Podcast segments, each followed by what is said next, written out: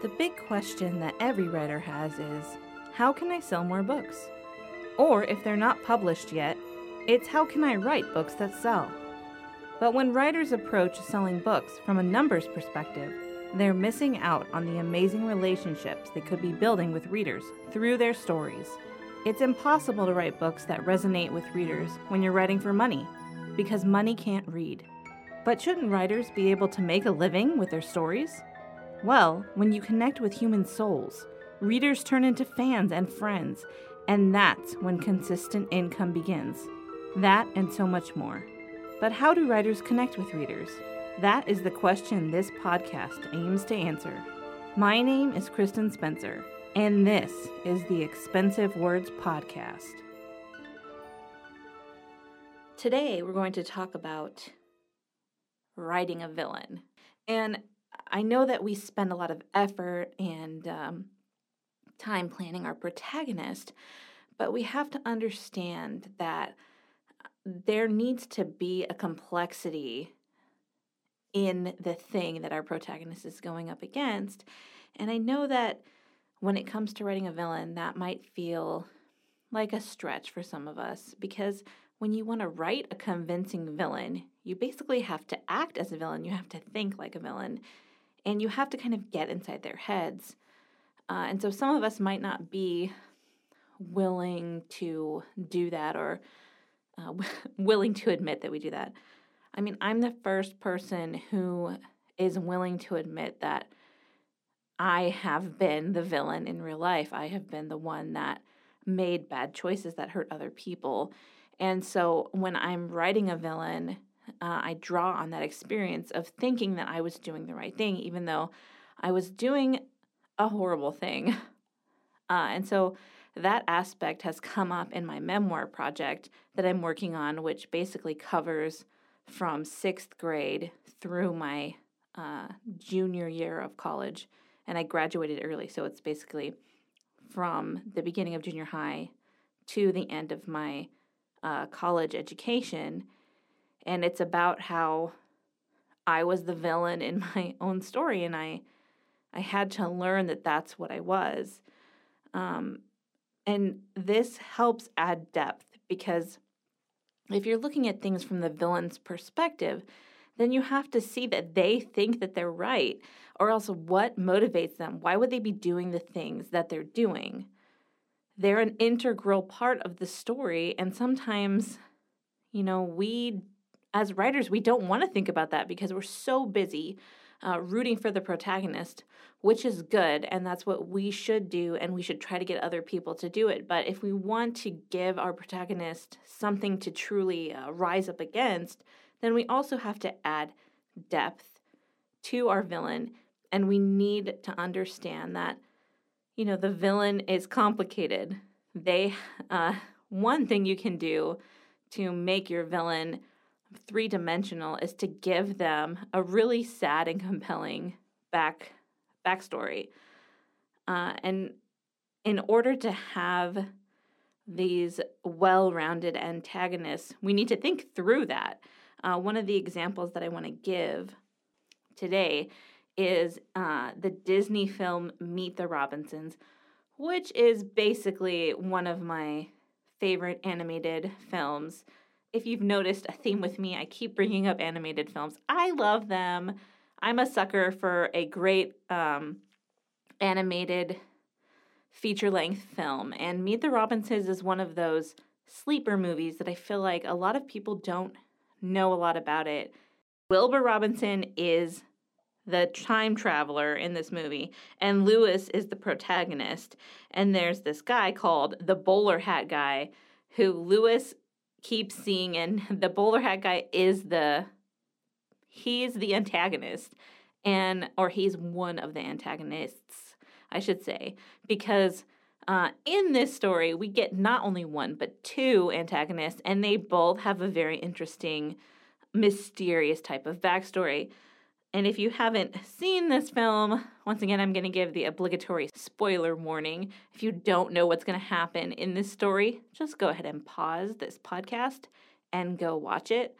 Uh, I'm not sure what streaming it's available on right now.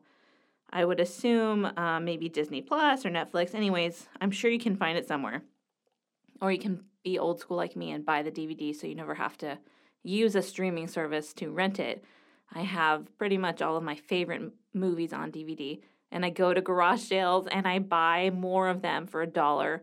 I just got uh, Penelope and America's Sweethearts um, for a dollar each. I'm kind of one of those shameless uh, bargain shoppers. I was raised that way. I am, like I said, unashamed. Uh, and I sometimes have to remember that people don't care how much I paid for things, but you know, I so I I have a physical DVD collection. If that makes me old to you, then you know, I'm okay with that. I'm fine. I'm going to be 37 this year and the fact that I still love using DVDs, I think reflects on the fact that DVDs came out in my lifetime and sometimes I don't want to have to watch ads. I don't want to have to use my email or my money to get something, and I just want to pop my DVD in and be happy. Okay, that was a really long and unplanned promotion for why it's okay that I have physical DVDs. Uh, I kind of apologize about it, but let's get back to Meet the Robinsons. And as I said, spoiler warning, so you've been warned. Okay. I want you to understand that Meet the Robinsons is also a time travel story. I'm I don't know what's going on with me. I can't help myself, I guess. Uh, and so you know, I've been talking a lot about time travel stories. I'm writing a time travel story. This is one of the big passions in my life as far as storytelling. But in this story, we have two antagonists, and we have the protagonist, Lewis, and he's an orphan. And the thing is, we're not really sure why he's an orphan. And we don't actually get to find out why, but at some point, Lewis realizes that you know, he has a family. He has the family he was meant to be with, which is a really strong theme for a story. Uh, full disclosure, I literally sob every time I see Meet the Robinsons. I'm going to try not to sob while I'm talking about it because that would be counterproductive for this podcast. But so Lewis is in an orphanage and he has this roommate whose name is Goob uh, because his last name has goob in it. I think it's like Mike Yagooblian or something like that. And um, so he has this roommate, and about halfway through the film, or like two thirds of the way through the film, we find out that one of the antagonists is actually Goob. And he got mad because Lewis messed up a chance for him to get assigned to a family. And he's been bitter and he's been plotting against Lewis this whole time, even though in the meantime, Lewis has been inventing all kinds of things and uh, he's basically changed the world within the confines of his adoptive family. And so Goob goes back in time to keep Lewis from getting adopted, which is really a messed up. It's really a messed up thing. Uh, and and there's another antagonist that's kind of pulling the strings behind Goob, and it's Doris. And Doris is a robotic hat that uh, was made to like help men tie their bow tie and like shave and stuff, but she became sentient, and then she tried to kill this guy. I mean, that that's implied. They don't state it, but they show that she's like gonna slice him with this blade, and so she gets retired and then eventually she wakes up and she figures out that she can use the new technology that Lewis has created to go back and get Goob and use him as her hands because she doesn't have hands and as her person to represent her uh, at a different invention based company. And so she's pulling all the strings. And you realize that at some point, like Goob's reasons for wanting to hurt Lewis or prevent him from being adopted aren't that great, right? So like basically what happened was is Lewis accidentally ruined Goob's chance for this one family and then he got bitter and angry and he scared away all his other potential families and he blows it for himself because of his bitterness and then he grows into this I'm going to say really ugly, creepy old dude. And but the thing is you know, and Lewis even tells him this at some point when he realizes what's going on. uh, Goob made a bad choice. And it's not that compelling of a story, uh, of a backstory for him as an antagonist. And I think that's why in that story they needed multiple antagonists because that's not a good enough reason uh, for him to ruin someone else's life. He's like, well, you ruined my life, so I'm going to ruin yours. I know that we can do better than that. And I know that our villains can be better than that. So I'm going to give you a preview of what you will find in my memoir piece. And the the thing is I'm both the protagonist and the antagonist in that story because I'm I was my own worst enemy. And the thing that I kept doing is I had a really dysfunctional um, family experience growing up. And I I'm not going to get specific about that, but uh, I basically didn't feel that I had a reliable male figure in my life. You know, I've I've talked to my dad about this. He knows it's nothing new, uh, but I decided that I was going to try to fix that by getting into romantic relationships. And basically, what I would do and this is so horrible and don't do this. Don't do what I did. Is I would date someone and then when someone else came along that made me feel more loved and appreciated, I would just break up with that person and start dating the other person immediately. Even to the point where like I found out that this guy that I had liked for years liked me back. Maybe. I'm still not 100% sure that that was real. My friend told me this. And so I broke up with my long-term boyfriend just to have like a chance to go out with this guy, which was super messed up, really messed up. And I kept doing things like that. And I got a really bad reputation at my high school for being, you know, kind of a a B word is what I was called more specifically. And looking back, I'm like, you know, that wasn't that wasn't totally unwarranted. Uh, I behaved extremely poorly. I was a jerk and I was inconsiderate of these guys' feelings. Uh, I retrospectively, I didn't really even understand how they could like me. Like when they would say that they cared about me, I actually didn't really believe them, and that that's not fair either. Uh, so, you know, real life is complicated, and you need those complicated issues in your story. You need a villain who believes that they're doing the right thing, and that's how you can make your protagonist stand out even more. And you know, it's really good to try to create those conflicting emotions in the reader.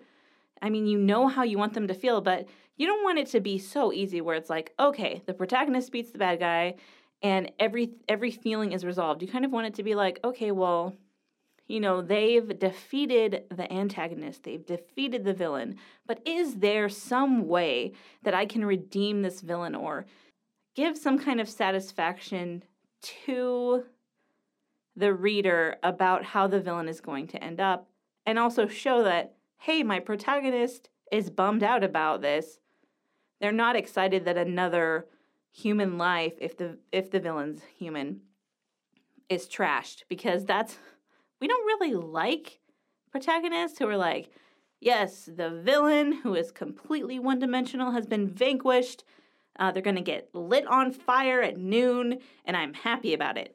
That doesn't really sound like a protagonist I can get behind.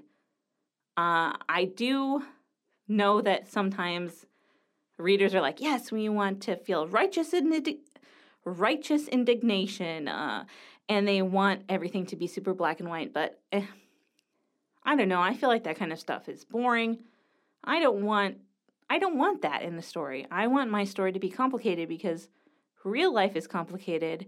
And I find that when I write more complicated issues, that the readers are way more behind me than if I try to polarize everything.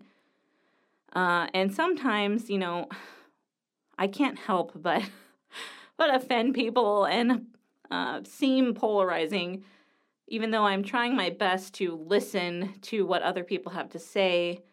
Uh, I'm constantly reading about history and learning new things, and I want to confront those issues that I'm learning about. And to some people, that makes me extremely polarizing, but I'm trying to understand that real life is complicated and history is complicated. And that's why when we have a story with a protagonist who is imperfect, because a perfect protagonist would be super boring, uh, then we have to make concessions for these complications and the fact that there's no person that's pure evil and there's no person that's pure good. And maybe as a writer, you're disappointed to have to understand this, but think about your own life. Even the people that have let you down, uh, is it because they're pure evil? I would, I would guess no. And uh, I wanted to bring up Educated, which I think I'm going to do the next episode as a review on that, uh, or maybe it, you know like two or three episodes away. But Educated by Tara Westover is not a fictional portrayal of anything. It's a memoir of this woman's life. And as I was reading it, I felt like, dang, this book is all expensive words. She spent herself completely to be able to share this story with me and, you know, uh, millions of other people. This is like a perennial bestseller, and I can totally understand why. Um, but the thing is, when you're reading it, you're like, oh my gosh, I can't read any more of this, but I can't stop reading either. And for me, uh, you know, her father is a complicated antagonist. And I know I said that it was nonfiction, and it is, but it's just a proof that life is complicated. And even the person who abused her or let her get abused by her brother, that's part of the story. Uh, if he was all evil, the story, her her life story, her real story wouldn't be as effective. But because she's also looking at it as, well, he was my dad and he he thought he was doing the best thing for us, that makes it so uh, three dimensional, four dimensional, however many dimensions you want to say. For me, it created that depth and that real quality that actually let me feel like I was entering into her life with her. And I don't know what bigger success you could have as a memoir writer. Uh, because that's the that's the thing we want, right? The reason we write about our own lives is because of shared experience. And if her father was portrayed as a very one dimensional totally purely evil kind of person, then it wouldn't be the same. And it, I just don't think that it would be a perennial bestseller if she had done that. And the reason that I love reading what she wrote is because she's trying, she's genuinely trying to understand other people and how they function and why they make the choices that they make and how she can make more informed choices because when you've been systematically abused, you feel like you don't have a choice. And in Educated, we get to experience uh, Tara Westover's transition from not feeling that she had a voice or any agency to understanding that, yes, she has a voice and she has agency, but these are the things she's going to have to sacrifice if she wants to act upon that agency. Uh, and agency is the concept that you feel like you can make choices and uh, you know affect your own world and interact with it uh, in a free way and we all have different a different amount of agency. And her agency had basically been taken away by her father and then at some point her mother as well. And if you haven't read educated i encourage you to read it. I know i'm always encouraging you to watch things and read things but that's how we grow as creative beings and as artists is we take other creative things, uh, in this example, film and books, and we shove them in our brains and then we process them. We can think in a more open way about art and about our own art. And if you ever are thinking about writing a memoir piece, I would say definitely read Educated before you do that. And also, just if you want to read something that is beyond prolific as far as writing, read it because I was completely blown away. I finished it in four days uh, because I had I was going to a baby shower and I had a, a like a day and a half of traveling and a day and a half of traveling and I just finished it that fast. um, because I was stuck on the airplane, but also because I couldn't, like, I was like, yes, I'm to get to nap. I didn't, my kids were not with me on the trip, but uh, Tara Westover completely ruined all of my plans with her amazing book. And I'm glad because even though some of it was a little bit uh, painful for me, and I would say it was triggering for me uh, as far as the verbal ab- abuse, it was worth it. And I appreciate all of those expensive words she put out. And I appreciate that she didn't create her father's portrayal as some purely evil villain. Uh, and I think that if you really take the time to plan out your villain and understand why they do the things that they do and to know why they feel that they're doing the right thing, it's going to add so much more dimension to your book and your story, and it's going to take your writing to that next level. That's the podcast for today. Thank you so much for listening, and I hope that next time you're approaching a villain, you think about all the whys involved. This has been Kristen on the Expensive Words podcast, pouring out my heart for you, my wonderful listener. If there's any question you want to ask me, if there's anything you want to tell me, you can go to expensivewords.com or you can find me on Instagram at kristen.n.spencer. And I would love to hear your wonderful writing thoughts from your amazing writing brain.